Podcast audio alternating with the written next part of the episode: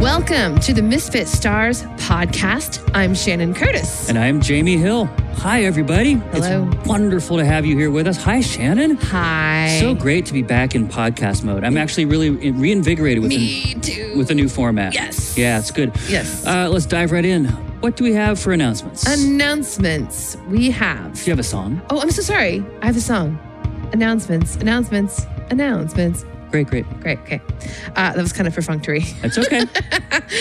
I have one Mm-hmm. announcement. Uh, our one announcement, my one announcement is that we have our next Misfit Stars Zoom meetup mm, this coming Sunday, mm-hmm. February 6th Mm-hmm. at 3 p.m. Pacific time. That's Six East. 6 p.m. East. And do the math if you live elsewhere. Yeah. We'll be on the Zoom uh, for three hours. You can come during that time, uh, anytime, pop in, stay as long as you want to, leave when you have to. It's like an open house. It's just hanging out with me and Shannon and who- whomever else is there. and other Misfit Stars. This is for Misfit Stars members exclusively. So you do have to be a member of Misfit Stars to get the secret invitation for the also, Zoom hangout. you can become a member of Misfit Stars It's- if you're not one already. This is an inducement, honestly. Oh, yeah. This is one of the ways we try to trick you, Cajole? cajole. Yeah, Let me encourage, bust out my thesaurus. encourage, really. There we you don't go. want to be manipulative. We want to encourage you, give you reasons to support us and our work. So, you know, if the idea of hanging out and just talking uh, in whatever level of depth or shallowness you would like to with right. me and Shannon sounds appealing to you, uh, then maybe that's a great reason for you to sign up for Misfit Stars. Yeah. Misfitstars.com slash join. Yeah. I mean, like one of the whole reasons for the existence of Misfit Stars is that several years ago, you and I realized that what we do with our lives and, and, the, and our work is so much broader than just making music that Yeah. it's, it's so much more about community like we Yeah. we stumbled into this sort of like community thing Yeah. and so what misfit stars is is a place where all these wonderful people that we've encountered from all sorts of different corners of our lives from touring from you know uh, interactions on social media Mm-hmm. from you know friendships thing you know the, in our lives all these different wonderful people can come to get to know each other Yeah. and it's wonderful like we know some really great people Yeah. Don't want You to know? brag, but our people are pretty great. They are pretty Including you. If you're listening to this, that's you. You're Yeah. one of our people. You're great. We Yeah. love you. We're, we appreciate the hell out of you. so yes absolutely and this zoom hangout is really just an opportunity for us all to uh, anyone who wants to in that group of people to get together and, and, I- hang out And it's not awkward. I want to address that head on because I could imagine someone listening to this going, Yeah, the last thing I need is A, another Zoom, and B, with a bunch of people who I've never hung out with before and I don't even really know. That sounds like literally the most awkward thing I could imagine. But here's the thing because we have been growing in this group and nurturing the vibe for so long, it just feels like a group of friends that like you're showing up at, and you'll know a couple people already, right? You won't be showing up to the party knowing no one because you'll know me and Shannon. Mm-hmm. That's right. And then you'll just get to meet some other really lovely people who are all just like really nurturing. No one's a dick. No one has like some weird snooty vibe. Everyone's just like hanging out. yeah it's great It's cool. So if you want to become a Misfit Star and and join us Mm-hmm. and then do misfitstars.com slash join. Uh, if you are already a Misfit Star, I have already sent you uh, an invitation with the Zoom link for In this your Sunday. email. In your email uh, from the Misfit Stars transmissions list and also in our, so- our private social network. Yeah. So get there Get on there. Sunday. We can't, Can't- wait to see you. Can't wait. Yeah. How are Do you have- feeling? Oh, yeah. Uh, I guess I guess I'll, I'll go I'll go with how I'm feeling. Great. Okay. Yeah.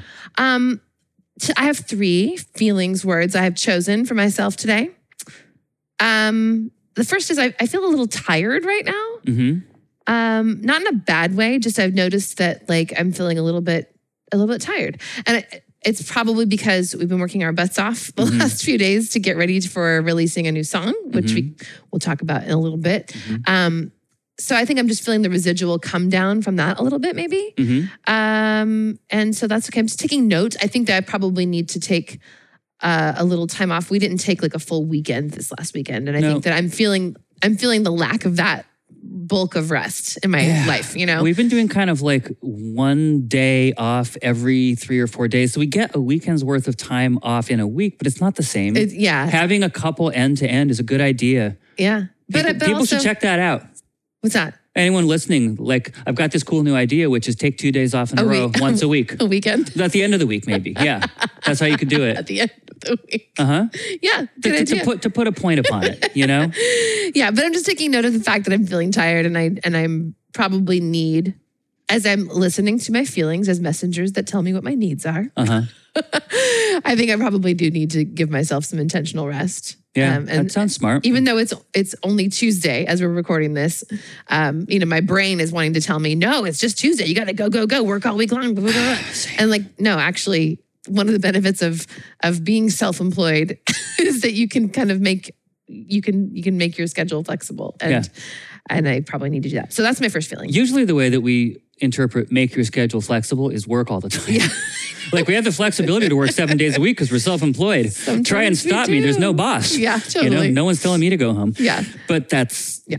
sort of the problem. So tired is number one. Okay. Second feeling that I identified is I'm feeling tender uh huh. in a That's good a good one. in a good way. Oh, okay. Not That not- one could really appear on both lists, couldn't it? The good and bad list. maybe so. Yeah. Um, and I I guess saying good and bad is maybe- Positive and negative. the way that the lists are themselves organized are feelings when your needs are being satisfied and feelings that you're having when your needs aren't being satisfied, which I think is an That's interesting good. Rolls frame. rolls off the tongue. Easy to say. it's remember. not, but it's but it does Definitely not tedious. it does but it definitely helps me frame my feelings in Yeah. a in a helpful way, a productive way. Anyway, Hey, not everything's bumper stickerable. It's a good frame. tender in a good way. Um, and and but it's because you and I had like a you and I had like a debate last night. Yes, we did. An earnest debate. An earnest debate. And it started on Twitter in the evening. And then it um and I thought it was done. yeah. And then it- actually it wasn't done. And we continued debating until like 3:30 in the morning. I mean, not continually. no. Like there were like nine hours Yeah. of space in between. We circled back We circled back and in bed. and actually talking to each other, not tweeting at each other. but anyway, it There was that we- that weird transitional point where like it seemed like the discussion we were having might have relevance or, or benefit to somebody else. So it felt like online was okay. like like yeah. yeah, Twitter might be an okay place for it. Maybe someone would get something out of it. yeah. Uh, but that I don't know if that ended up being the case or not. And at a certain point, it transitioned into a conversation that we probably should have just had privately. But then, like, we Yeah. didn't recognize the transition and just kept going. Right. But my my reason for bringing it up here in the how are you feeling is that I feel like um having a debate with your partner or with anyone is a can be a vulnerable feeling thing to do, Mhm. you know, and um I I know that I was trying to just stay really on top of like uh about uh, just, just being being as as uh what's the word I'm looking for? being as uh, conscientious of my of my language in our conversation as I could be, hmm just knowing that when two people are arguing different sides of an issue, hmm it can it can get ugly if you're not careful. Yeah, and you I was know? being similarly careful. yeah, yeah, yeah. So, um, but but because of that, and like just having you know to work through that, uh, like it was not a fight; it was a debate, and Yes. that's a good. It's an it's an important distinction, I think. The fact that we got through that, and we, I think we each participated in a way that was fair Mm-hmm. and compassionate hmm with each other left me feeling as I went to sleep last night and I woke up feeling the same way today and I felt this way all day, just very tender toward you. Like Hmm. I really appreciate the fact that you and I can have a difficult discussion, Mhm. difficult in the fact of us coming at it from different points of view. Yes. It wasn't like we were talking about a relationship. We were just Yeah. talking about a current events kind Yeah. of thing. But like to have that a difficult discussion and come out of it feeling closer to you Mm. is really nice. And I Well, felt that's that lovely. tenderness all day. Yeah. I Um, perceived it. It was nice. That's good. hmm Um, and then the last feeling I have today is I feel proud hmm um, in a sort of accomplished kind of way hmm um, for getting this new album project launched Mhm. officially uh, as of today. hmm And um, and I and I'm proud. Like I, I have spent months trying to put together in my mind and and spending time writing about this and journaling and thinking it through and like spending you know my middle of the night awake hours thinking about it and all this Mhm. trying to piece together what is it that feels um urgent for me to to explore in my artistic work this year and how can i use that to be of service to our community and just trying to put that all put those all those pubble- puzzle pieces together hmm with at the same time leaving room for the project and the the issue and the topic to sort of guide me Mhm. you know because I, ca- I like I, I don't want to to to pre to put walls around it Mm. unnecessarily from the get go. Like I want there to be room for exploration. Mm-hmm. It's a it's a complicated, it's a complex thing to work through. You know, Mhm. all those things, all those layers. It and is, so a, it is a calculus. it is, and so I um I feel really proud that I have that I got to a place in my thinking about this project and my sort of structuring of it and aim and communication about it and even the first song like that I feel like okay I'm proud of of where this is going and I'm I- I'm proud for ho- of myself for having worked through all those complex layers to get it launched and get going so I feel Good. good, about that yeah Good. Uh, how about you how do you feel I have two feelings on my feelings list All today. The first one is I feel st- I feel stimulated. okay Uh, we just have a bunch of good work stuff going on. Yeah. Uh, encapsulated in there is like with you pride about this new song that we just put Yeah. out in the world. It kicks ass. It's great. I love it. uh, so there's that. Uh, we have other stuff going on too. There's another new song. Um, I've got some other things, just like some some mentorship stuff. It just it's all good, and I like it, and I'm happy about it. So Mm-hmm. Good. that's great. great Um, I I also identified that I am feeling somewhere uh, like it's it's a mixture of two related feelings: uh, vulnerable and insecure. oh okay Uh, and it has to do with this endeavor that we are undertaking to figure out whether we can promote your song further to radio. oh Uh, yeah I'm just okay Mm-hmm. I'm way out of my comfort zone. I realized. Um, I also in there wrote down that I feel slightly fatalistic. Oh, okay. You know? Yeah. Um, like And I, it- is I that- feel like there's a predetermined outcome. We're gonna work anyway toward an outcome that's hopefully not the one that I'm imagining will happen, which is that we don't get any traction and no one cares because we're nobody. You know, Yeah. I I, th- I I I imagine that's how it will turn out. Uh, but I'm still putting a good faith effort toward it because why not? Yeah. Do you think that the fatalistic feeling is sort of like a pre-hedge against disappointment, or is it is it just That Mm-hmm. a classic Brene Brown thing. yeah, or or do you think it's just um yeah? What do you think? Um, no, um, no, I don't think so. I think it's a realistic assessment of the situation. Yeah, I mean, I do too. So, Yeah. like, I, the, the fact of the matter is that people who do their art careers in the way that you and I do don't typically get commercial radio play. No. and that, that's why it's been so exciting for us to get so much play with Breaking Ground Yeah. over the last couple of weeks. yeah. Uh, It's just thrilling. Yeah. It's not supposed to happen, Yeah. and it and it has. Whether we can rep- replicate that is a whole other mountain, and probably one that's not scalable for us. Mm-hmm. Yeah. It's, it's it's interesting though to like a, to like endeavor into something, um, with the idea of of like okay going for it, but n- but n- not uh, even if you think the outcome might be not what you want, Mhm. like releasing expectation of the outcome. Absolutely. You know, And what also is good about it too is it gives me a good frame for how much effort I feel is appropriate to put into it. oh yeah, mhm. You know what I mean? Sure. I'm not going to spend 40 hours on this. oh yeah, and it's I not think I'm going to necessary. spend much more like 7 or 8. yeah, You know what I mean? And I'll I'll reach out to some people and we will just see if anything happens. And if it doesn't, the good thing is that we don't need this. It's almost like a, a little weird because radio has never been on our radar until this station put it on our radar. Now it's like a, do- it's like we're looking a door's been open and we're looking into like a really cool place that we may not be allowed in. Like it's just like it's Yeah. like looking through a door into a party that you aren't necessarily invited to yeah.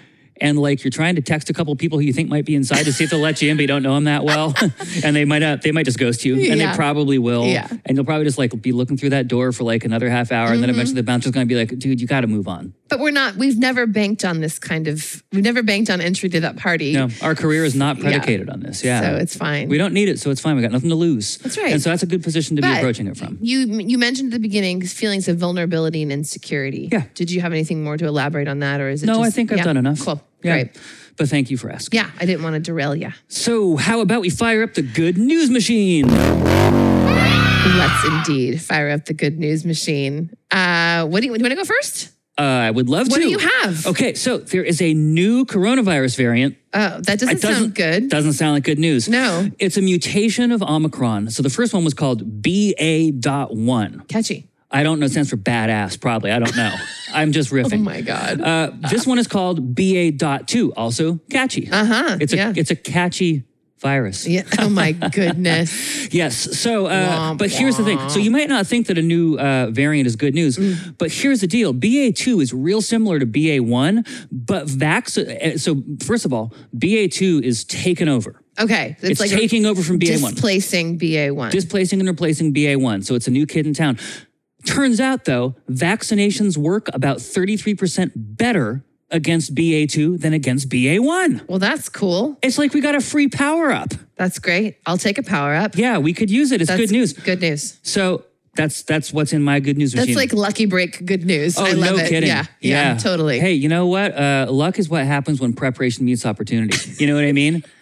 And if this new Well, hey- variant doesn't underscore that, what what really does? Our preparation in this case was getting our vaccines. Seriously. and the opportunity is to get fucking coronavirus. Let's hope not. So there's just Yeah. one meeting the other. So my good news uh, piece is also coronavirus related, but it is not in the lucky break category of good news. It's in the people have been working for this good news and making it happen. Great. Um, uh, and that is that the the Pfizer vaccine um, m- is probably going to be available for kids under five by the end of this month. They actually applied today for FDA approval So good. for it. So I'm sure there are so many parents of young kids out there who are just feeling so much relief right now. Because oh my gosh. I mean, like you and I, we've been vaccinated since last spring. Yeah. And you know, once that happened, like we had that glorious time last summer where we pretty much felt safe going out into public. We ate at a, a restaurant outdoors in a patio and like Six glorious weeks. we actually went to a rent, one restaurant indoors Oh, yeah. during that period of time, and it was it was fine. But the, the the the entire time when we've had these little windows of time where waves have been, you know, uh, the the trough of the waves, Yeah. you know, has been happening. We've been feeling secure about going out into the world, and but this entire time when we've had those experiences, parents with young kids Can't do it. have still had to be like protective of their little ones and Yeah. so i just it's great news that this uh the vaccine may be soon available for little little people and It's going to be so much relief for so many families. Yeah. And also, like, their cell reception's going to be so much better around the house once their kids get 5G. It's going to be so good. it's terrible so terrible Yeah. um well should we talk about what feels important today Isn't it Let's Get Less Dumb? I believe you haven't reordered your thing. i'm so sorry Yes. Do you want to introduce Let's Get Less Dumb? yeah, i do i'm so sorry Okay. uh so why don't we get less dumb Class, anyone? Anyone? All right. Sounds good. do you have anything good for let's get less dumb today I actually do. So Okay. here's something interesting. So we're talking about the Supreme Court here. That's Oh. the kind of big Oh. picture for this. It's you know been in the news a lot lately. Uh, there is a, uh, a, a Supreme Court justice who just announced his retirement, meaning there's going to be a replacement Right. justice coming Right. soon. You know, Yeah. and it brings to mind the very contentious uh, justice hearings, Supreme Court justice hearings of the Trump era. Uh-huh. You know, uh, Neil Gorsuch, uh, Brett Kavanaugh, and Mm-hmm. Amy Coney Barrett. You know, uh, and you know it's really interesting because. I think that in our minds, we think two things. One, we think that Supreme Court justices have a ton of judicial experiences, like the most experienced judges, and that's why they are now judges on the Supreme Court. Right. And I because think they get lifetime appointments. Yes, you got to at be the super experienced, right? That's what we think. highest court in the land. Yes. Yeah. So that's, I think, one of the things that we commonly think. I know I did. Uh-huh. Uh, and the second thing that I think we, uh, a lot of us, have gotten the impression of uh, over the last, uh, you know, Trump era justice confirmation processes was that there was a dearth of experience there that they, that the that the Trump people were nominating patently unqualified Mm. Oh. justices ideologues not judges Okay. people with no judicial experience right I mean, they are ideologues, but yeah. Mm-hmm. they are, yes. But I think that the impression was that they were not just ideologues, but they were Also- unqualified Got it. ideologues. Okay. Right? Yeah. And I was shocked to learn the following. okay. If you look at all 58 of the Supreme Court judges uh, who uh, were confirmed to the bench since 1900, Okay. there are 58 of them, right? A full 25, that's 43%, had Mm-hmm. zero prior judicial experience. okay. And here is another very interesting factoid. So this is the John Roberts Court, right? He's a chief justice. Uh huh. Amy Coney Barrett had more experience coming onto the bench than John Roberts did when he came on. Oh, okay. It's really, really, really surprising. Like I didn't anticipate like any and you're of these talking numbers. this experience you're talking about is is experience actually being a judge That's right. in a court somewhere. At the federal or state level, appellate or trial. okay. Right? So it could be one of those four things federal appellate, federal trial, state appellate, or state trial. Right. So certainly though a lot of these people had experience like doing as being like clerks for other judges Or They- lawyers. Yeah, they had experience Yep. in the legal system. I think pretty much all of them were lawyers. Yes, absolutely. Okay.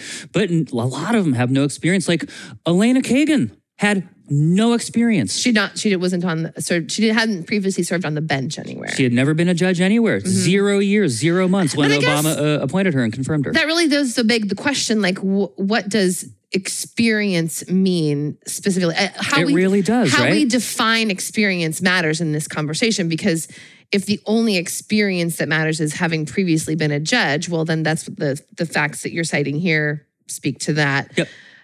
but you know the fact of the of like the fact that biden has uh has vowed to uh, she and he's going to fulfill his, pr- his campaign promise to nominate the first black woman Mhm. to become a Supreme Court justice. Yeah. We could define experience as being somebody who comes with a perspective that the court is lacking, that they have experience living in the life of somebody uh, who, who's been a, who, who lives as a black woman in America. You know what I mean? Like that experience matters, and, and that's something that Biden wants to lift up because having a variety of perspectives on the court is important if we want to represent as many Americans as possible. Yeah. you know. So, So, like, like, a confluence of ju- uh, of legal experience, but also life experience. Exactly. And, and, and there's like a difference in like different kinds of legal experience too. I know that like so many people who have been nominated to the Supreme Court over the years have come from like the like they've come up the ranks through like um the business like business Corporate law. corporate law Yeah. and sometimes like um like uh uh criminal law but Mm-hmm. on the on the um prosecutorial side of Yeah. things Sure. you know, like there's been a big a big push for like nominating more people to various judicial benches, not just the Supreme Court, Right. but that come from the the part of things where they're like defending Sure. people in court. You know, like the the defense Like side imagine of if there things. were like a public defender who eventually was Right. on the Supreme because Court. they bring an entirely different They'd perspective. be an very entire- empathetic toward like poor people and disadvantaged people. They would specifically, I think, what it would mean is that they would have vast experience with the idea of of how the court, um, how the court treats folks on on the defense side versus the Yeah. prosecutorial side. You know what I mean? Like they they would they would know how the system has has been unjust for people. You know, Mhm. like, and they could figure, they could use their position to hopefully rectify some of that. Yeah. you know anyway, it's, it's an interesting it's an interesting thing. Yeah, these numbers Sort of- didn't play out the way that if you had just asked me out of the Oh, clear blue mhm. sky, like, what do you think the, the experience level is? I Yeah. would not have guessed this. And it's Yeah. interesting to, c- to like compare people too uh, on this list. Like, for example, if you look at uh, Elena Kagan and uh, and Justice uh, Sotomayor, Uh-huh. right? Uh, Sotomayor had 17 years of experience uh, On the she- bench. On the bench, uh, she was 10.8 years at the federal appellate level and uh, six years at the federal trial level, right? So a wealth of experience on kind Mm-hmm. Right. of both sides of the bench, you know, on it and off it. Uh, and, and Kagan had zero years experience on but- the bench. on the bench. But Again, they- it's important to define what you mean by experience. Yes, that's right. on the bench, Yeah. the kind we're talking about here. Okay. Um, and so, you know, they've both been like really thoughtful, good justices who have authored really interesting, uh, you know, dissents and majority pieces. hmm So it's it's it's it's interesting, right? I think that probably if you were to ask, you know, an earlier version of me from like two days ago, and pro- I'm guessing probably a lot of people, you would say, well, probably the person who came on with more uh, judicial experience would have, you Mm. know, better opinions and a- a, a more nuanced understanding of the law. Mm. But that that hasn't played out, at least in my understanding of the, you know, SCOTUS careers of these two particular justices Mm. Right. they seem to in my mind my impression of them is that they're pretty equally intellectually matched and both equally Oh, yeah. well suited for the job Yeah. and yeah. Mm-hmm. so in that way like i don't necessarily think you know taking those two data points anyway Mm-hmm. that you know judicial experience is a predictor of what of how good of a supreme court justice you will right, be right. you know And So- I I, I think it, personally, it's really interesting in terms of of scrutinizing how we define what makes somebody qualified. Yep. That- Absolutely. I think that that's probably one of the more interesting Well- things because, like, if you were going at a certain point on on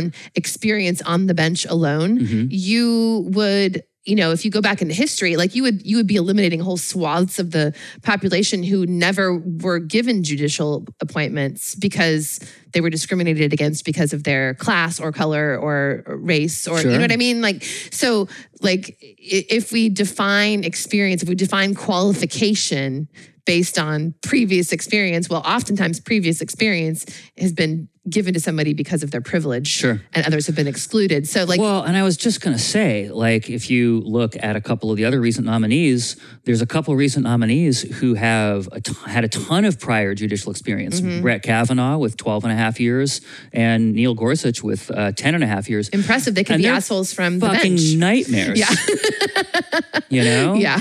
So not like not all experience at this level, Right. not, not all Oh. judicial experience is necessarily good experience. Certainly. Certainly. They, they just had like 10 and a half years to hone their ideologically based arguments. Right. And I don't necessarily, is that good? Probably not. Uh, yeah. Who Yeah. knows? Yeah. They, Who knows? They're terrible. They're not great.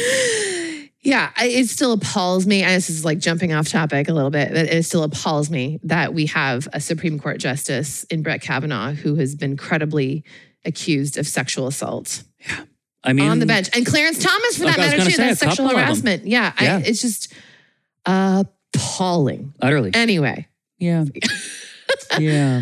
So that's your is that the, is that the the the summation of your your item for making us less dumb today? Yeah. That's great. What do you think? Thank People, you. feeling a little bit less dumb? I feel like I've been to school. great. It's good. Do you have anything for this? I have something that's a lot less cerebral than yours. Okay.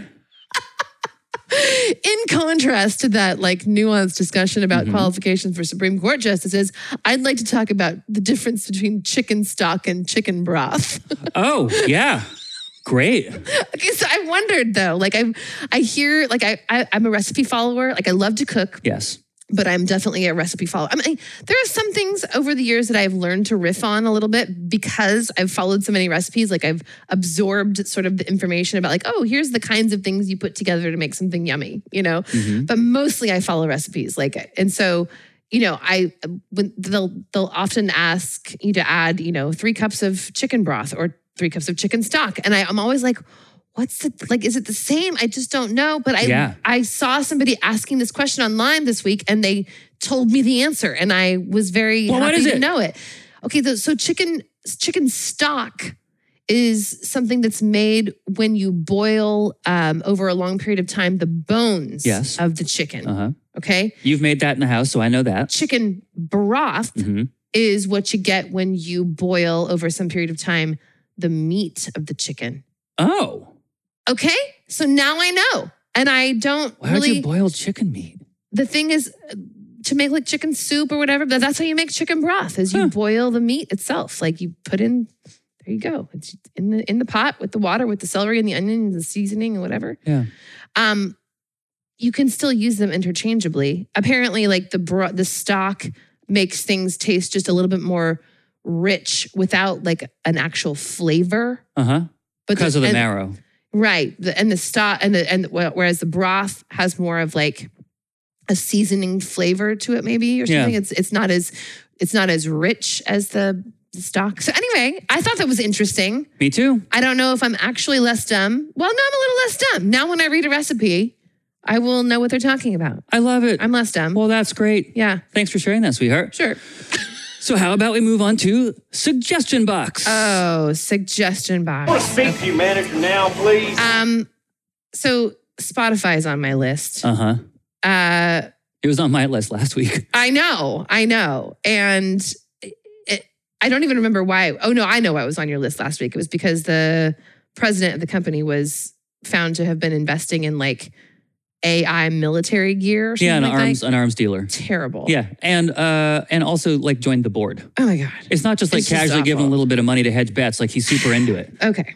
Like AI weaponry. What a dick. So I would like to speak to the manager. Yeah. at Spotify about a few things. Okay. uh, not not the thing that you mentioned last week. So you may have seen in the news this week that um, uh, that a couple, a, a few, a handful now of fairly prominent music artists Mhm. have removed their music from Spotify in protest of Spotify not doing a damn thing hmm to curb the extreme and harmful misinformation that their most popular podcast host, Joe Rogan, hmm disseminates on his podcast. I mean, he's not only is it disinformation about COVID nineteen vaccine, is he's got like all this. He's he's hosted anti vaxxers on there and all this all this terrible misinformation that is bad for public health and public safety. He's generally into conspiracy theories. It's not just health related, it's Right, all kinds. right. It's bad news. it's bad bad news. Um, but also on top of the fact that he, I mean, like th- this is the the thing that sort of pushed people to uh, to remove their music was this the anti-vax stuff, the mi- COVID misinformation.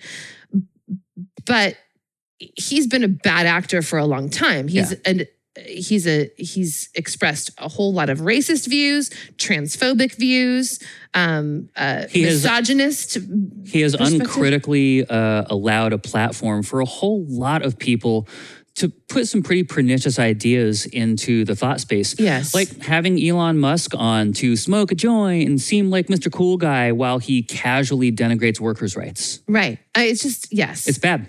it's bad stuff. And like he is their most popular podcast host. I mean, he's probably like the most popular podcast host like in the world. In He's the, world. biggest Yeah. podcaster in the world. And and so the fact of that has always bothered me. I mean, the fact of the, the fact of Spotify giving giving him such a platform, and I mean, he had a platform before Spotify paid him a load of money to you Yeah. know be exclusive to He their platform. arguably has a smaller platform now. Okay, but the the point is, like, it's it's bothered me for a long time that he has such influence and he puts such bad ideas out in the world. He he ought to do better. He he, he really should. And, and, like, whether he, he he probably won't, but you know, I, I I get so frustrated at the the kinds of people who like he does hides behind and this is i've heard people say this when they've described why they listen to him Yeah. you know he just he's just asking the questions Yeah. no, you know, when you've got that kind of an audience, you have a responsibility. Sure, ask the questions and then be very clear about what is truth and what is not. Yeah. You know what I mean? And push back in real time when necessary. yeah, and I understand that his brand, that he makes loads of money from coming across as the guy who's just asking questions Yeah. and taking zero responsibility for the harm that he's done Yeah. to people regarding, you know, the vaccines, harm to trans people, harm to women, harm to people of color with Yeah. his the people that he's he's given a platform to Yeah. unquestioned on his on his podcast. So I'm like, there's a there's you know plenty of reasons to be upset about that from the get go. I want to speak to the manager of Spotify, not just for the the COVID misinformation, Mhm. but all the rest of the stuff that they have that they have platformed, but not just platformed. Given him, he he has a hundred million dollar deal Mhm. with Spotify. Spotify is is paying him one hundred million dollars to spread this bullshit. Yeah. And here's why this really pisses me off. and it, it's because Spotify has been, in terms of, of, of how they have been exploitative of artists since the inception of Music, Spotify. music artists like you and me. Um, the fact that they, they, that they've explo- they, their, their, their payout rates are horrible. Yeah. Like literally, we can maybe buy a couple of sandwiches with the amount we get from Spotify every few months. Like it- it's No, not every every year or so. yeah, it's just it's insanely uh it, it's insanely bad for artists. Yeah. Um and and but and yet they're taking all those ad dollars then when they play ads for people who aren't actually members, they make a ton of money Mhm. on the ads they sell to people who listen without memberships to Yeah. Spotify. They actually make more per listener Yeah. uh on ads. They're also Like taking, if you get a bu- if you buy a monthly membership to Spotify, they actually lose money. they actually lose money on you. Yes. But Great then they- business plan, idiots. They're also taking the you know people's mem- monthly membership fees who are members, and they're first of all they've, they've for years they've been lining their own pockets. I mean, the CEO is worth a gajillion dollars He's now. worth slightly north of five billion dollars as of last month. so wrong. Yeah, And he's so- taking that money and investing it in fucking weapons manufacturers. So here's here and platforming somebody who's spreading lies and misinformation and horrible stuff like Joe Rogan. Yeah. And paying him a hundred million dollars to do it. Like this is what's making me mad. This is what this is why I would like to speak to the manager. Because like I- I- and I'm glad, honestly, I, I feel like I have I've been seeing that this this Joe Rogan stuff and people's, you know, protests led by the great Neil Young, followed by the great Joni Mitchell. They were the first two, both of whom had polio when they were kids, by the way. Did you know that? And so, so very pro-vax. they are very pro vaccine. Like, Yeah. yes, they understand what it means to get sick from a disease that you couldn't get a vaccine for, Right. for you know? Anyway, I, I really appreciate the fact that this issue with this podcast host and all that.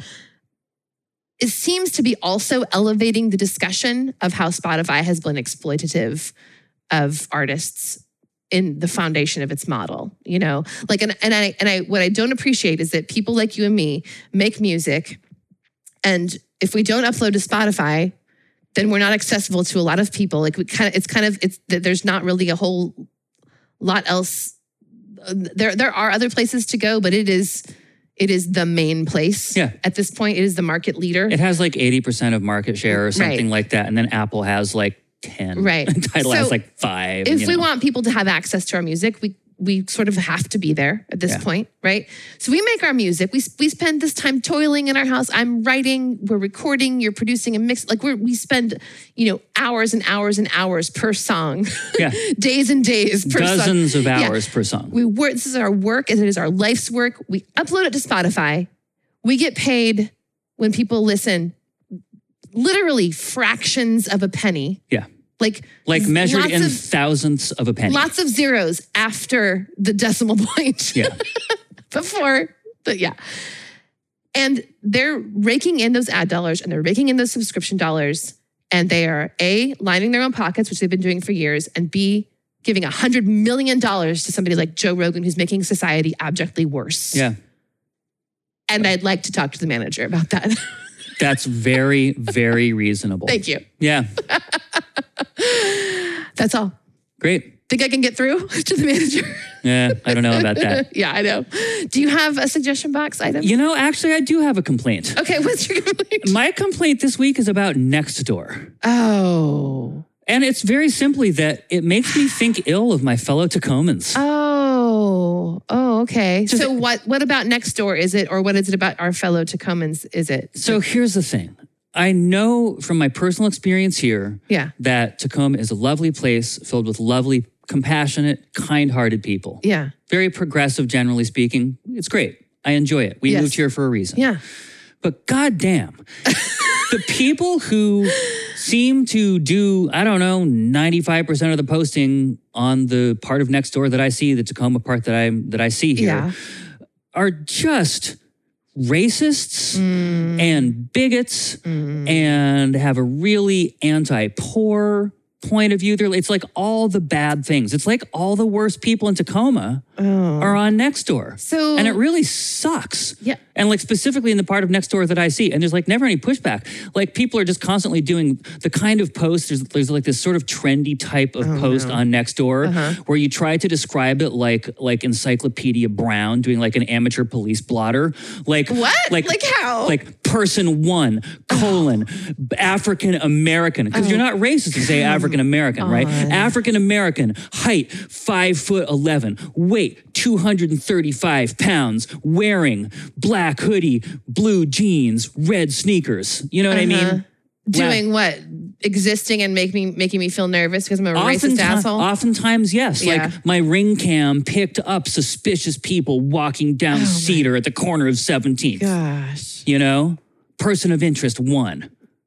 Ah. Uh, it's just they need nuts. to get a life. They need to get a life, yeah. So- And so- it's just, uh, it's terrible. Yeah.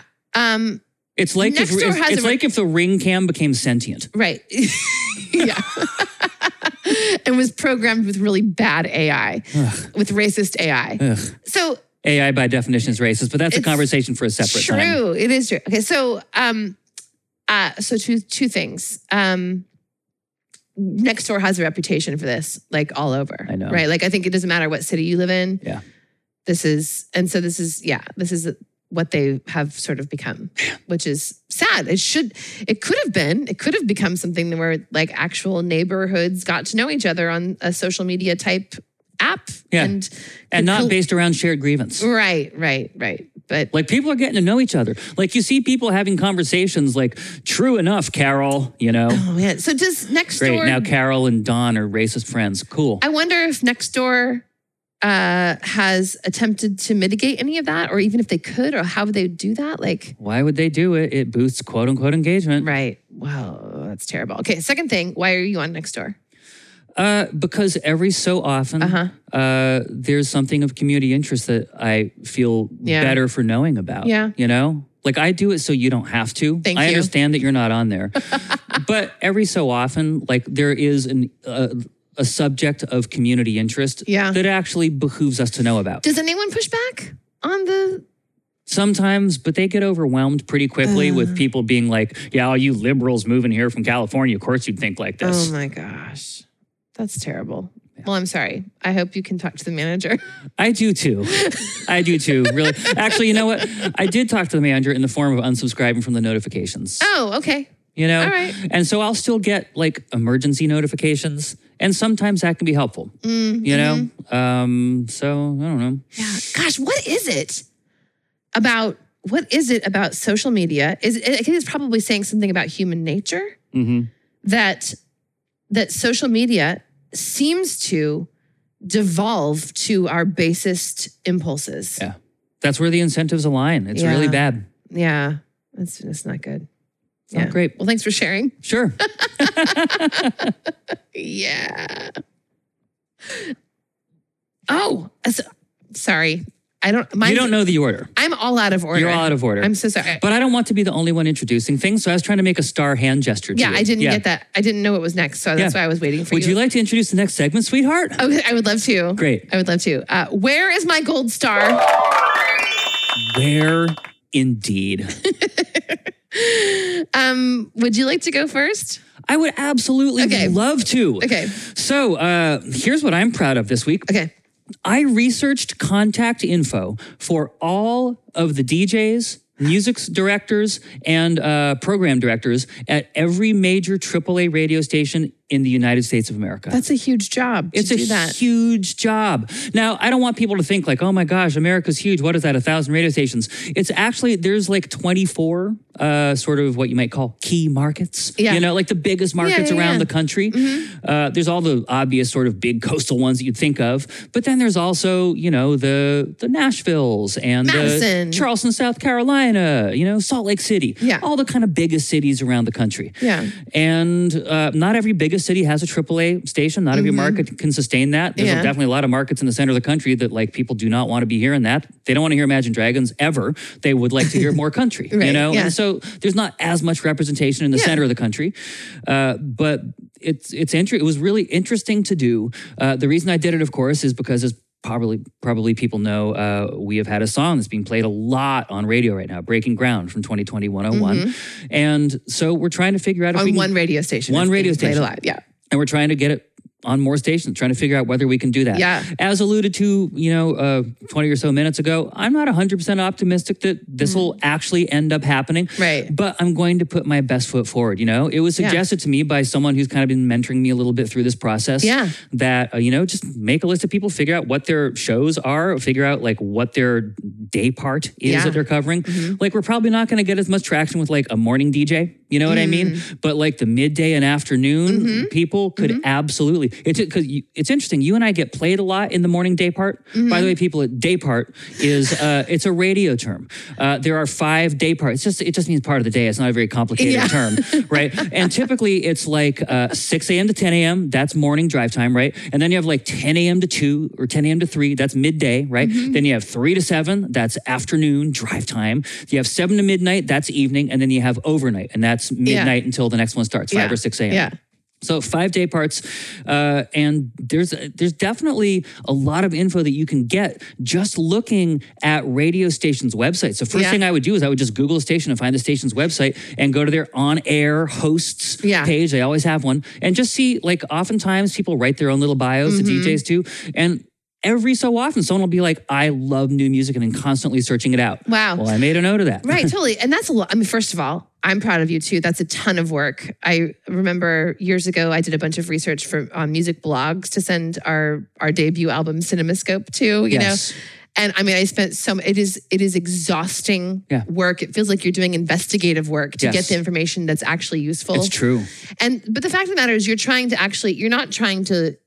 Your att- your approach here is not to like spam as many people with po- as possible with this Mm-mm. information. You're actually looking to make personal connections. So you're doing the kind of research that gives you knowledge about these actual human beings, Yeah. which is another layer of complexity and Mhm. effort. And I'm proud of you too. Like it's Thank you. really great. And just to be clear for anyone listening, like I'm not going to send one email to 110 No, people. no. I am going to send 110 Individual. personalized emails. I mean, I'll start from a template with the basic stuff I Yeah. want to communicate, but I will, you know, for sure take into account who the person is and Yeah. where they work and what their market is. I even went so far as, you know, researching every single station's uh, tagline or what they call themselves. Oh, wow. You know what I mean? wow. So, you know, instead of reaching out to someone in Charleston being like, you know, it would be great if 94 or 94.7 would play our song, I can be like, it would be great if the bridge would be willing to give it a couple Right. spins. yeah. You know? That's cool. Wonder if, it'd be, wonder if it'd be a good fit for the bridge. Yeah, yeah, yeah. Whatever they refer to themselves. That's cool. Yeah. I'm proud of you too. Okay, Thanks. so when you were talking about day parts and Yes. you're like, it's just the part of the day. Yeah. Um, it reminded me of one of my favorite lines from the movie Dumb and Dumber, where they're at the restaurant and he asked the waitress, soup du jour. That sounds good. What is that? That's the soup of the day. Yeah. oh, I'll have that. day part, what's that? Oh, that's the part of the day. Yeah. Sorry. That's where my, my mind went. And Uh. since mine there went there, yours had to now too. Thank you for going. How with me on blessed that are we, journey. people? Yeah. So good. What about you, Sugar? You got anything? Oh, I have got Where's My Gold Star? Uh I put a new song out today. We put a new song out Hell today. yes, we did. Yes. Woo, high, woo. high five. Yeah. Um, so brand new song, first song from uh, our new album project for 2022, Mm-hmm. which doesn't have a name. I'm, we're not going to name this album until it's done. Yeah. That's that's what's happening. before, like like last year's Uh-huh. record, like the container for the record, like I thought up actually the name Yeah. for the record because like it was, you know, like 2020 101, like a crash course on it, but Yeah. also 101 day projects. This is the Yeah, whole thing. it was so we knew what the title was coincidentally going into it. Right. So we were able to say this is a new record, it's 2020 101. Yeah. But that was an anomaly. Usually when you start making a record, you don't know what it's called No. until all the songs are done. Then you kind of figure out Yeah. what the title should be. And that's actually what we're doing this time. Yes. But we're also still releasing it serially. We are. So now now it's just called for now 2022 new album. That's right. But the new song, the first song is called "Take It If You Want It." It is sort of a Mm-hmm. The thesis. cover art is just Shannon with a gun. It's not. it's not at all. Um, but uh, uh, That was it's a, that's a joke. yeah. The song itself sort of is like a thesis statement for the rest of the project. Um, I, you know, I, Mm-hmm. As you so frequently do. I, I frequently do. Well, this this one, I don't know. Yeah, this this is this feels a little different. I don't know. It feels like a, a different spin on on things. This really kind of uh, sets the the mood or sets the tone for what I want to explore in the rest of this Mm-hmm. album. And it's really fundamentally about um, the idea of figuring out how to cultivate personal peace of mind and genuine agency to make change. Yeah. When living in the kinds of perilous times that we're living in right now. hmm Um, that's sort of what the whole album is going to be about. And this song sort of like encapsulates like the, the like the overarching, you know, goal of of the questions that we're gonna ask and in this project and, Yeah. and move through. So anyway, I am proud and I'm where's my gold star for this new song. I'm thrilled to be sharing it with the world. Should we play it for our listeners? Do you want to play it like right now? Why don't we? People, here it is. Take it if you want it. Okay. Everything's on edge. I'm falling into a black hole, falling out of my control. I think I've reached the end of holding it all together. Of pulling a worn out puppet, tethers halted mid spiral by small voice.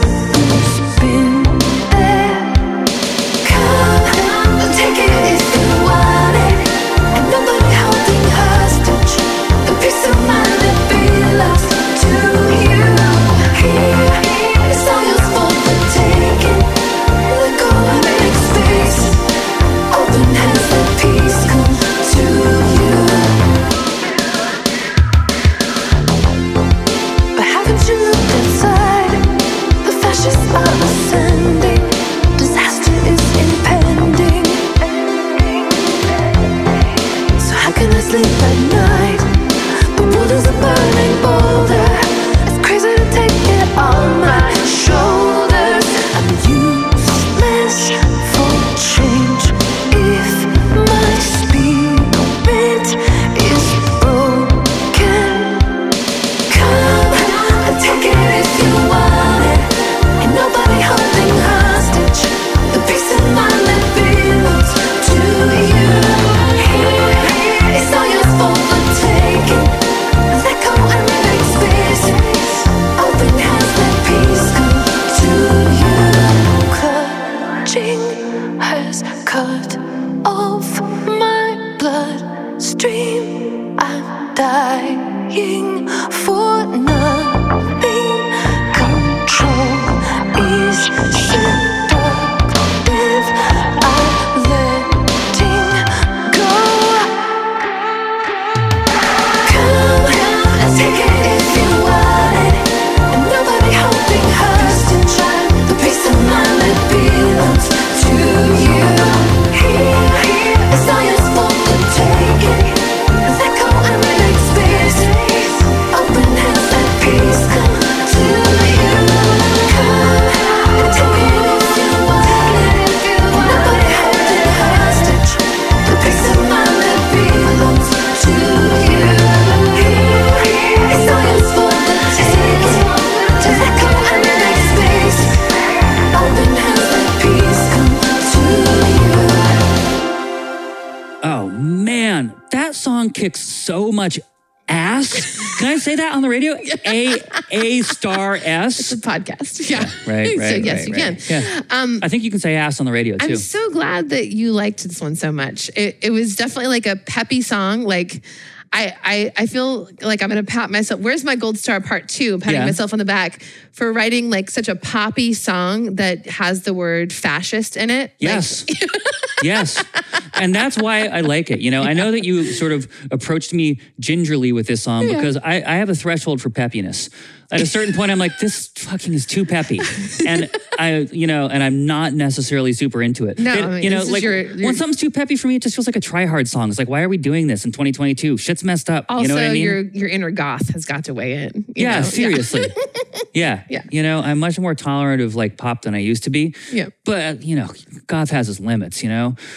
But, But this is this an, one this is an had- invigorating song. Like I feel like dancing around my living room when I Me listen too. to it. And but, it, But, lyrically, it's got like a, a candid assessment of some darkness, like around where we're at right now. And Yeah. that's why it works for me. It's not Yeah. just like all sugar. Right. You know? Right. Mm-hmm. I love when there's a subversion to songs, when either it's something that sounds dark, but you're talking about some joy, or Mm-hmm. it's something that sounds joyful, but you're talking about something dark. I like when it's not all matchy matchy. right. But here's the thing. Like this. Unless this, it's all dark, in which case that's fine. Yeah. that this album project really is about sort of like that dichotomy that you just described. Like like it's about the idea of finding peace of mind, like being at peace, finding personal serenity in the midst of of uh, uh, circumstances that are anything but, you know. Mm-hmm. And you know, I've been through times in my life where the where the circumstances that I was um flailing in were more personal and then were more personally generated Yeah. you know um and and i learned a whole bunch of tools in my recovery to to deal with that Yeah. and that's essentially what i'm revisiting with this project is kind of like pulling out some of those old t- old tools which i use all the time by the way but like really digging into them in a in a more intentional and deep kind of way in this time because I've found myself, like probably a lot of you who are listening, a little bit worried about stuff. Yeah. You know, like I, the things that that I I wrote an essay, sort of introducing this song, and I write an I'll write, be writing an essay for each of the songs coming up. But like I identified the things that for me personally are the things that can keep me up at night, and it, you know Yeah. the stuff that really um, concerns me.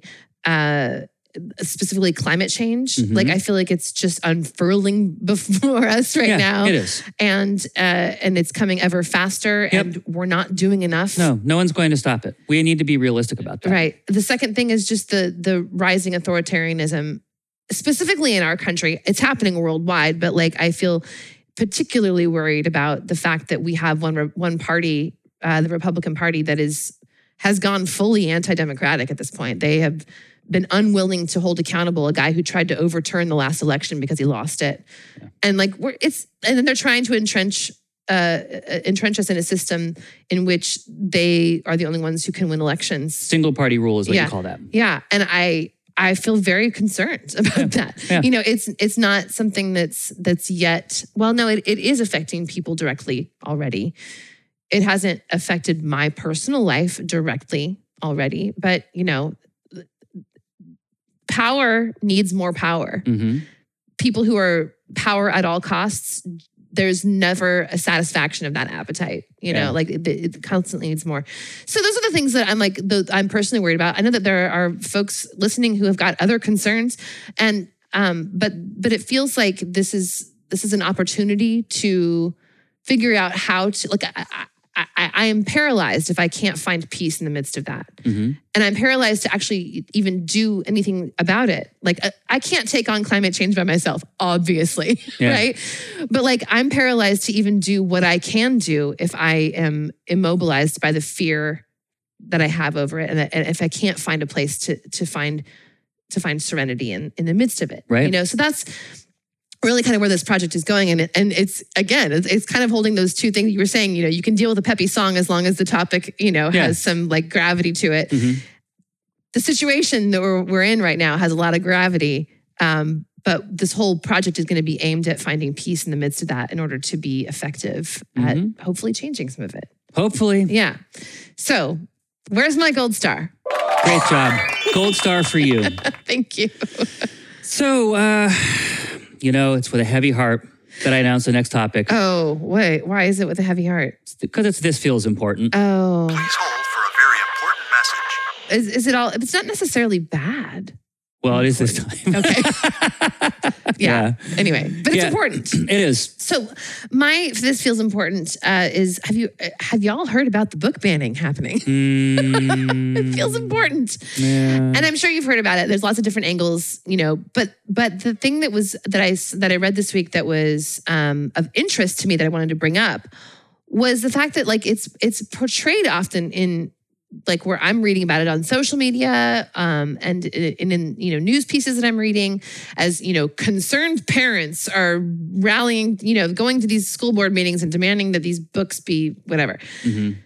Horse shit. It is because there there's actually like these major Republican donors that are behind all of these efforts. Yeah. Like Alec is involved, I imagine. there are, you know, I don't even know but, uh, which organizations in, in particular. I didn't make a list of them, Yeah. um, but I was reading about this. But these are like billionaire funded Yeah. uh, organizations that are funneling money to these local groups to make it seem like this is a grassroots effort. It's totally not at all. The like technical term for this is astroturfing. it is when it's supposed to look like grassroots, but actually it's fake. fake grassroots is astroturfing. Absolutely. Um, so and then, and they're ban- they're they're looking to ban books that touch on race, on LGBTQ issues, uh, and just really anything else that's deemed Judaism, objectionable by right wing The Holocaust. censors. Yeah. Oh, I know. There was that that book Mouse, a Yeah. graphic novel. Yep. That was. they said they were banning it because of nudity in the graphic novel. The the characters are mice. It was naked mice. There is actually also it's not even about nudity. there's though. a This- naked human in there too. Oh, is there? Okay, Yes. I'm sorry. But I, mean, didn't it's a, realize but it's that. not like a living, sexy. It's a dead person. Oh, You know what I mean? It's someone who was found dead, I think, in a bathtub. oh my god. It's one panel. oh my god. You know what I mean? but really, it's about it's about removing a book that uh, moves people to think about, moves students to think about the Holocaust and And and the perils of uh, right wing fascism. right, right. Yeah.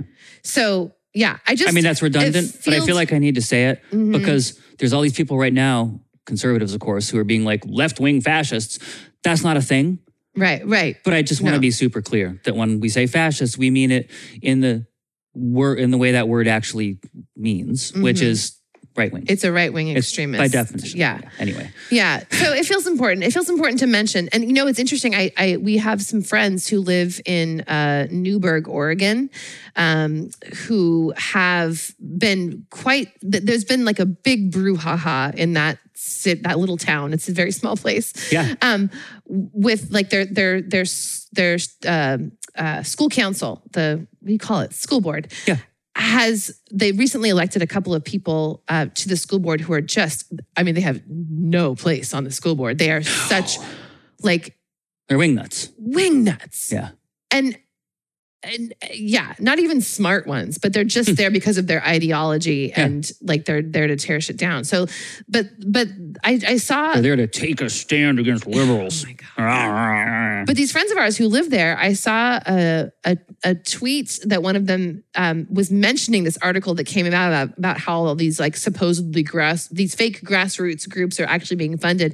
And he's like, that's so interesting because I've been wondering how this group of vocal extremists have become have been so well funded. Like they, they apparently like they've got like literature and they've got like all this like stuff that's like they someone has poured money Yeah. into their efforts Right. and he's been wondering where it came from well it's because that there are people and here's the thing the reason for the billionaires doing this i mean it, they they probably do actually believe that they should that they want to establish some sort of like right-wing authoritarian rule and like enforce their way of life on everybody Yes, I think they probably so. do believe that but here's the thing they also know these billionaires that when you create that kind of a system and you create the you know you you, you cultivate these fake fake grassroots uh you know uh, activists or whatever to create the system you're creating all this kind of division in in society they're, they're sowing division in local communities. in local communities, which sows division nationally, it creates a, p- is- is a scenario in which they people are so busy fighting over cultural stuff with each other, these culture wars, that they can just continue to to sail away with not paying taxes and like you know capturing the government to you know Yeah. to re- reduce regulations on them like it's just a it's way, a way for to distract us. it's a way to distract all of us, exactly, from paying attention to the fact that they are looting us Yeah. and living off of of our labor and our effort in making this country go. Yeah. you know, like it is it is a way for them to continue to get more wealthy and more powerful and to not be bothered by by a united people that could actually fight for a more equitable and de- democratic society because that would be bad for billionaires. It's it's financially motivated and, and it's sick. Anyway, Class war. Woo. yay! Well, enough with all of that. I think we should move swiftly on to Inspiration Station. Inspiration Station. Ah, deep breath. yeah. We get to just like the rest of this podcast. How Indeed. exciting. It really is. feels good. It does. So uh, I have two things. How many things do you have? Oh, I just have one. Great. My first one is just a quote that I just want to put in people's minds. Oh, okay. Just because it, to me, was so insightful. It's very short. Okay. It is from a philosopher and writer Mm. who was born in 1689, died in 1755. Mm. He was French. His name was Charles de Montesquieu, Mm, Very nice. right? French Charles, basically. pronunciation. Yeah, Thank uh-huh. you. Yeah, not bad. Uh, but man, how insightful is this? Here's what he had to say Okay. If triangles had a god, he would have three sides. Ooh, Boom! interesting. Right? Hmm. There's not much more to say about it than that, is no, there? that's really that's something to ponder. Thank you Yeah. for that. Yeah. All right. So think about that one, people. think about that one. Uh, what you got, sweetheart? So I just last week picked up the um, Nicole Hannah Jones book 1619, the 1619 Project. It's Yes. the the book that was made from the 1619 Project that New York Times Magazine did uh, in ni- uh, in 2019 Yeah. as the 400 year the anniversary. 400th anniversary of the first uh, slave ship that brought enslaved people from Africa to the United States. They landed in uh, Virginia, like 20 or 30 of them. It was the first time that, you know, enslaved people set foot on the on on America, what would become United States soil Right. eventually. Um, and I bought the book because I'm considering making this our next book for our uh, Misfit Stars anti-racist book and movie club. Mhm. Um, and I wanted to just like check it out a little bit before I made that decision, just to make sure that it would be a good fit for where we are with, with the group and, and how we would divide it up because it's a very long book. Um, but I was I've, I've started reading it a little bit, and in Nicole Hannah Jones's opening essay uh, on democracy, Mhm.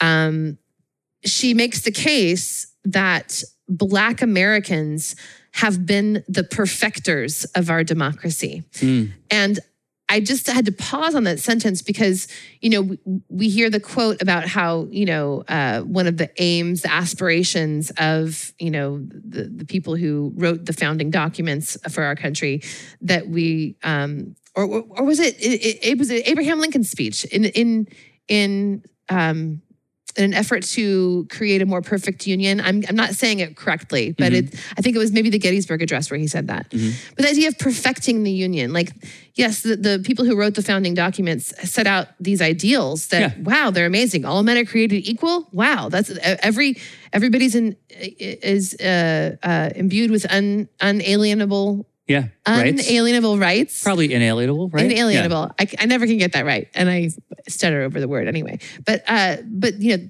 Of, of life, liberty, and the pursuit of happiness, like, like all these things, like like the, the the great American ideals that we Yeah. like, you know, celebrate at the Fourth of July, Right, sure. Amazing ideals. We clearly, and so even the people who wrote those words were not living those ideals No. to their fullest because obviously women didn't count in that equation uh, when they wrote those words, Nope. and and pe- enslaved people didn't count in that equation when No. they wrote those words. Um, so you know, they, but the ideals themselves are still great, right? Yeah.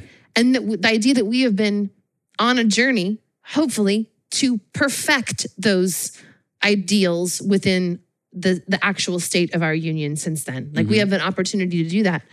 And the fact, uh, the, the argument that Nicole Hannah Jones made that was so inspiring to me Mhm. was this idea, and I'd never really thought about it in these terms before, and it was and it was inspiring that because Black Americans since 1619, at, or beginning with at 1619, were denied access to living under those ideals Mhm. equally with white men in, in this country, Mhm. they have been the ones working the hardest to obtain and keep those same rights Mhm. and in so doing have really become the biggest force in this country for perfecting our democracy Yeah. like like They're the Would- ones who are holding it to account. yeah Yeah. and really like the rest of us who who care about this are really walking in their footsteps Yeah. you know like uh, the the the the, the movement to gain equality and freedom and rights that black americans initiated Mhm. and and participated in since the very beginning, since the 1600s. Like they've been doing this for a very long time, trying to you know s- to to work for their own freedom. Mhm. That legacy is what spurred on women's suffrage Mhm. and, and civil rights, Mhm. LGBTQ rights. Like we all owe, we all owe uh, our a- a- any amount of progress we've had in expanding rights to more groups of people and becoming actually a, a more truly multiracial, multi multi ethnic democracy. Mhm. We owe that to the legacy of the work that Black Americans have been doing for centuries I love it. and it was really inspiring. Mhm. Uh, You know, this is the beginning of Black History Month, and you know, um, I, I feel like I want to be on the lookout for folks whom I can honor who have done that work, who've been who've been the the the founding fathers, really, and mothers of that that part of building a democracy. I love it. Yeah, so I was inspired. How about you? You've got you've got one more inspiration. I of- do. for the week. What is it? I do. Uh, so this, so the context for this is uh, it was an article uh, by this guy Jonah Goldberg, who is a he's a conservative uh, journalist oh, okay. and writer Mm-hmm. because people I don't just consume from an ideological monoculture. Right. I read across the ideological spectrum. Uh, as much as sometimes it pains me to do so. but you got to keep it honest. You know what I mean? Intellectually speaking. So, uh, Jonah Goldberg talking about the uh, Joe Rogan, Neil Young uh, Oh, Spotify situation. uh-huh. He had this to say, and it really made me think. And I thought I would just share it here in case it makes someone else Okay. think too. Yeah. Facebook itself, Twitter, and all other social media platforms are forces of nationalization, he argues. Okay. What the hell is all this meta and augmented reality crap if not a rejection of the idea that physical space, literally where you live, is an inconvenient barrier to be overcome? Interesting. Meta being the the- Facebook. the, metaverse. Yeah. They're trying to like get started on this hmm Yeah. Uh, alternate reality, Augmented reality. augmented reality. Yes, exactly. Which I mean will also be like an in some cases just an alternate reality. Yeah. You know, I mean, like if it you think makes- of Ready Player One, that's- that's, more of an alternate reality.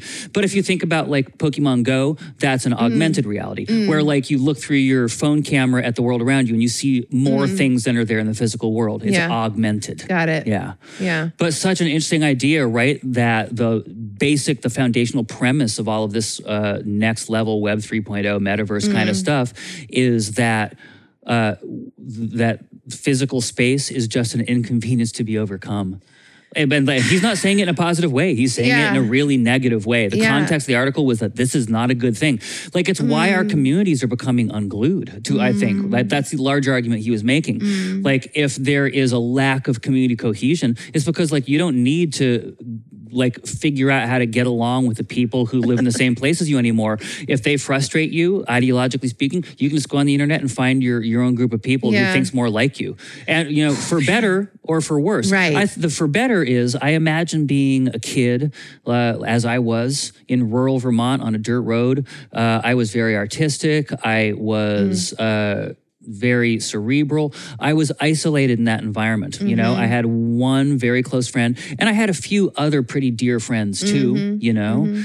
Um, and, you know, they got me through. Yeah. But if I had been able at that time Tap to into. to yeah get on something like facebook and find a community of, or just the internet find a community Mm. of people who are like who are who are into alternative music Sure. you know that was not happening in the place i Right. grew up Right. like at all you know hmm um that might have been that might have felt like a real saving grace to like Mm. 15 year old me hmm i mean the flip side is i had to deal with it you know and Mm. i had to sort of create my own world more for it you know and I've, Mm. be- I've become very creative as a result and i think that there is an upside to that but also i dealt with an extreme amount of depression and isolation Yeah. as a result yeah. of it too you know so i do see the upside to there being virtual communities you and i have a virtual community around our work Yeah. that is transformative and magical for us Yeah. but it's not at the exclusion it has never been at the exclusion of our local Mm. communities Mm-hmm. you and i have always sought out being you know close good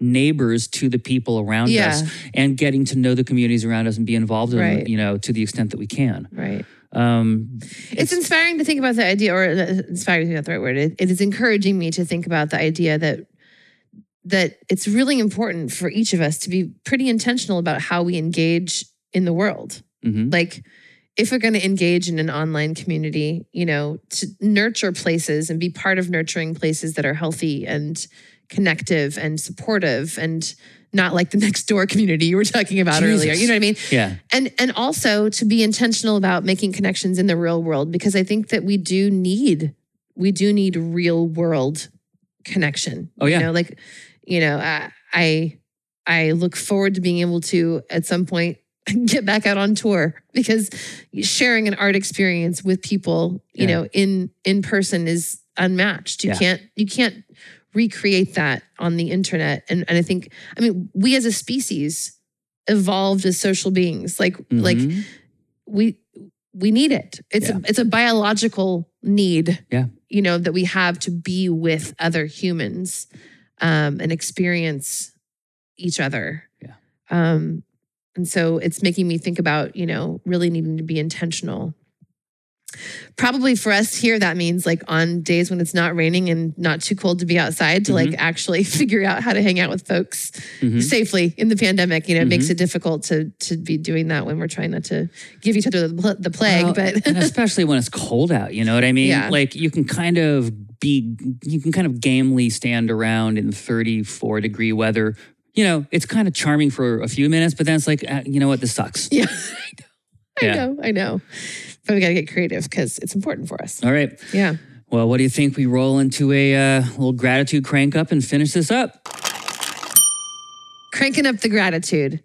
Thank you, Heather, Misfit Star Heather, for giving us that wonderful phrase. Mhm. Because really, what we're doing is I, here's somebody that uh, in our Misfit Stars group this week actually said the most beautiful thing. It was uh, in response to somebody somebody had made a gratitude list uh, in the social network, and um, and someone else commented saying something about how they had gone uh, joy hunting. Yes. And that's a, that's another way of describing this. Like a gratitude crank up is about going joy hunting. It's That's about it. looking looking around at things throughout your day that brought you some measure of joy, even Yeah. if it's tiny, naming it and expressing gratitude and for it. focusing on it, Yeah. focusing your brain on it. Yeah. It's really good. Yeah. So um my my one item for our podcast this week is that I feel I am grateful that I have work that feels meaningful to me hmm and that there are people who support me in doing it. Uh, I I'm extraordinarily grateful for that. Hmm. Um, feel pretty darn lucky. Yeah. actually, It's pretty amazing, really. Mhm. Yeah. How about you? Mine is uh, I'm grateful that I uh, turned down the opportunity to take someone's bait on the internet. Oh, I feel good about that. good job. Someone was just trying- grateful to yourself. grateful to myself. I Good. really, yeah, like I'm acknowledging that I have made a little bit of progress in this area. Mm, Because, you know, I am feisty and I am intellectual. And when someone comes at me, my instinct is to just, you know, shut them down efficiently as possible. Yeah. you know? Uh, but I just didn't engage. I didn't reply one way or the other. I just let it drift on down the stream, Mhm. which is not how I'm wired. Yeah. It's not my first impulse. Mhm. Uh, but you know, I just drafted out in a text document what I would have said. Had a little chuckle about it, then deleted it and moved on with my day. And like, I felt really proud about that because I didn't escalate the situation. I gave the person grace by Mhm, doing so. You know what I mean? Mhm. Because it was someone I care about and they were just kind of being an idiot on the internet and and it was directed at me, but it could have been directed at anyone. I didn't take it. My my impulse was to take it personally, but I realized that I could just give them grace and not take it personally, Right. and recognize that it's not about me; it's about where they were at in that Yeah. moment. And I just think that I did the whole situation so much better, and uh, I see little bits of progress in myself, and I want to celebrate that. So that's what I'm grateful for. This is like a cross post with "Where's my gold star?" You get a gold star for this gratitude post Nice. too. Yeah, Nice, it's thank a, du- you. It's a double whammy. okay, I'm into yeah. that. But uh, it's good. It's, I think it's good to express gratitude to yourself. Yes. For doing something that made you feel good. Yep, It brought an element of joy into your life to be able to let go of that situation. I think it counts. Good. Yeah, Absolutely. cool. Ha! Right Y'all, on. Thank you for listening today to our new and improved Misfit Stars podcast. Yeah, we think it's improved. I enjoyed these discussions. This is really great. Yeah. Um, you all, if you uh, are wondering where you can get this new song that we Yes. debuted for you today, I forgot to mention this during that segment, but if you want to download it, you can get it exclusively on Bandcamp. And where you go to get that is shannoncurtis.bandcamp.com. Yeah. And you can download it for free. If we you set would the like price to. to. zero. You can just own it as a digital file. You can. You can also just use Bandcamp to stream things. We're not going to have any of these new songs up on any of the bigger streaming services. It won't be on Apple Music. It won't be on Spotify. It Not won't be until- on Tidal. Not until we release the, the full album That's later right. this year. Yeah. But I want you to know that you can use Bandcamp's app and you can stream things like even like remotely or whatever. You have to own it, but we've made it cost zero dollars. Mm-hmm. That's right. for you to own it. So you can just like go purchase it for zero dollars, add it to your collection. Uh, also, uh, we understand that people want to support our work. We make it zero dollars because we know that there are people in our orbit who don't have extra money, and we want them to be able to, con- you know, to to have access to our music on the same level that a millionaire would. Yeah. You know, it's very important to us as a value. So there is that. Uh, but if you want to support our work, you can also name your own price for this thing. Mm-hmm. You can pay, you can put hundred dollars in there. You can put thousand dollars in there. we are not stopping you. Every so- every so often, someone does make an outsized gesture, and it honestly helps. it all counts. morally and psychologically as well as you know practically. Yeah. Uh, and then also, if you want to support our work, uh, you may do so at misfitstars.com slash support. The, the, the main way that Shannon and I keep the lights on around here these days is through the ongoing monthly small dollar support of a small number of people who believe in what we're doing Yeah. you could become one of those people. You know, the average uh, monthly contribution level is ten dollars. Uh, contribution levels start at five dollars. We have the thing default to twenty dollars because you know we want to encourage the idea of abundance. Like what we always frame it as is like what what number would you just not miss it if it were to go missing from your bank account e- in a recurring way every month? It's different for everyone. You know, sometimes that's five dollars. We have some people who are in at fifty because they wouldn't miss it. Well, that's great. That's a huge help to us. So, you know, when you go there, just think about what that number is for you. What number would you put in that you just, it wouldn't matter if it were to go missing? Well, we could use it, you know, because when you combine it, you know, with everyone else's, it, it really makes a difference. And for those of you who are already members, who are already doing that monthly support, thank you so much. You are making this new album project possible. You are making possible all of the the incredible mentoring work that Jamie continues to do with a bunch of other artists. You're making this podcast possible. You making possible the the nurturing of the Misfit Stars community and all the effort we put into that. You're making all of that go. So thank you. It means the world that you would put your lot in with us and say, yeah, this this is important stuff to me too. So thank you. Yes. And um and and if you're in that group, we hope to see you Sunday at the Misfit Stars Zoom meetup. Um, and beyond all that, I think that's it for this week. Uh, we'll be back next week. And until then, I hope that you will take good care of yourselves and be good to each other. Yeah, we love y'all. See you later. See ya.